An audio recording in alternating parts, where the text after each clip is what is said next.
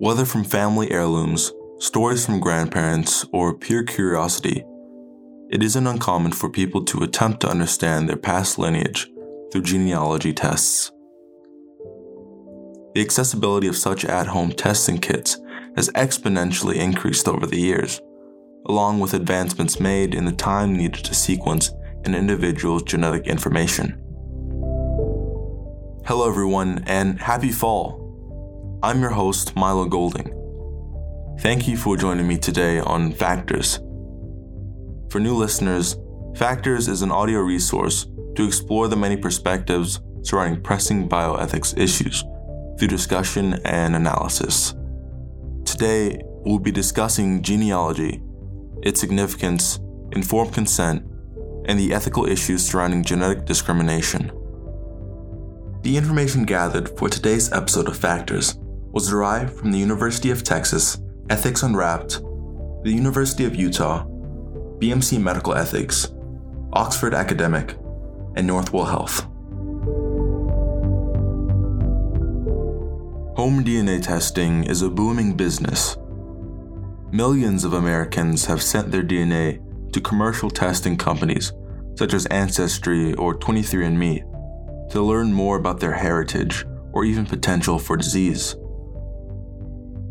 However, what consumers may not realize is that once the genetic information is shared, they have limited control as to who has access to it.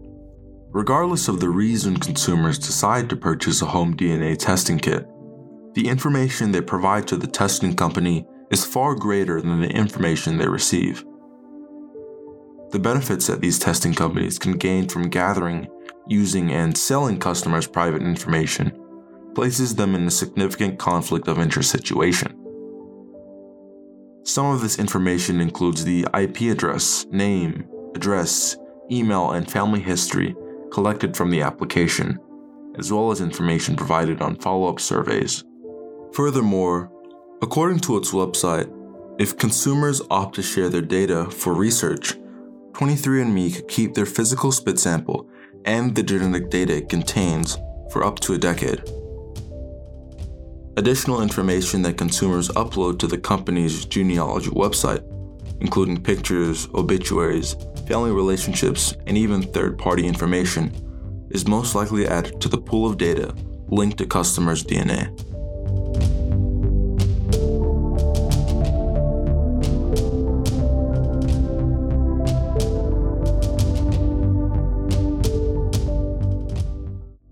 Majority of diseases that are a significant challenge for public and individual health are caused by a combination of hereditary and environmental factors.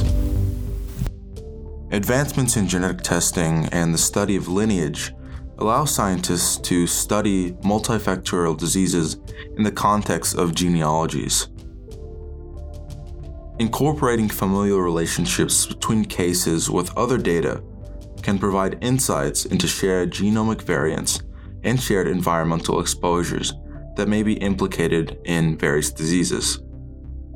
Studying ancestry and familial relationships is both a pastime and a research area for professionals. Thus, it's not surprising that there are numerous tools to record and visualize genealogies. Yet most of these tools focus on analyzing family structures for historical purposes, and only a few target clinical use of analyzing genealogies in the context of complex hereditary diseases.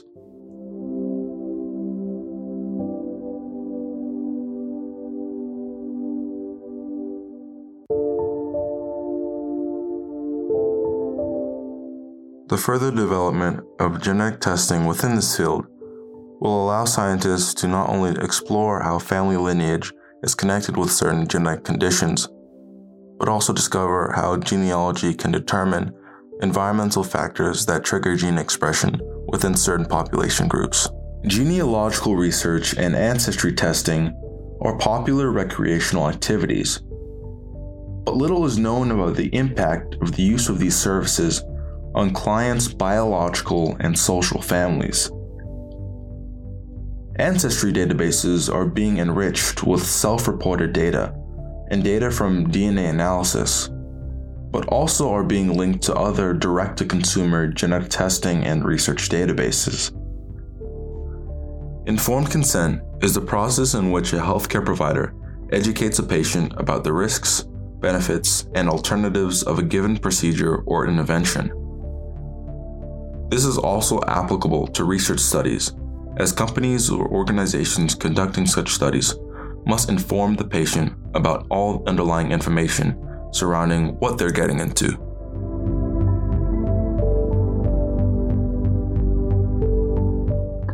As both family history data and DNA can provide information on more than just the individual, the question that arises is whether companies, as part of the consent process, were informing clients, and through them clients' relatives, of the potential implications of the use and linkage of their personal data. A research study performed by BMC Medical Ethics used content analysis to analyze publicly available consent and informational materials provided to potential clients of Ancestry and direct to consumer genetic testing companies. This was used to determine what consent is required, what risks associated with participation were highlighted, and whether the consent or notification of third parties was suggested or required. The results showed that traditional ancestry companies portrayed the greatest awareness of the implications for family members, while companies only asking for DNA focused solely on the client. While in some cases, companies included text recommending clients inform their relatives, showing that they recognize the issues. Often, it was located within lengthy terms and conditions, or privacy statements that may not be read by potential clients. As we discussed previously, the genetic information provided to genetic testing facilities for genealogy may also contribute to understanding what risks one has of attaining certain genetic conditions or diseases. Along with other information in this data pool that is collected, the information used for the susceptibility rate and risks of one attaining a disease or genetic condition can be used as discrimination in the workplace or in healthcare. Genetic discrimination is the use of genetic information to discriminate against or classify individuals in employment or health insurance settings. The Genetic Information Non Discrimination Act, or GINA, was enacted in 2008 in a large part, the law was intended to allow patients to take advantage of genetic testing in clinical research settings without fearing this genetic discrimination. Consumers, patients, and research participants have consented to genetic testing with the expectation that the results cannot be used in employment or health insurance settings. Many argue that the use of genetic testing in this manner is unethical, as the accuracy of genetic testing has made great advancement exponentially in the past few years, which means that there's still uncertainties that surround the results of said testing. Thus, within employment settings and health insurance settings, one cannot make a finite assumption of a genetic condition or disease an individual may have in the future.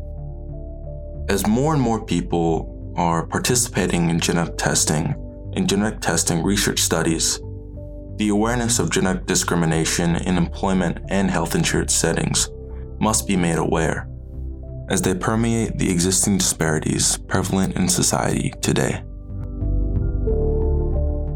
But alas, this concludes our case study discussion for today. If you have any interesting topics you would like me to discuss on the podcast, please contact me through my email, milogolding at outlook.com. I'll tune in with you next Sunday. Thank you so much for listening, and I hope you all have a wonderful week. Until next time.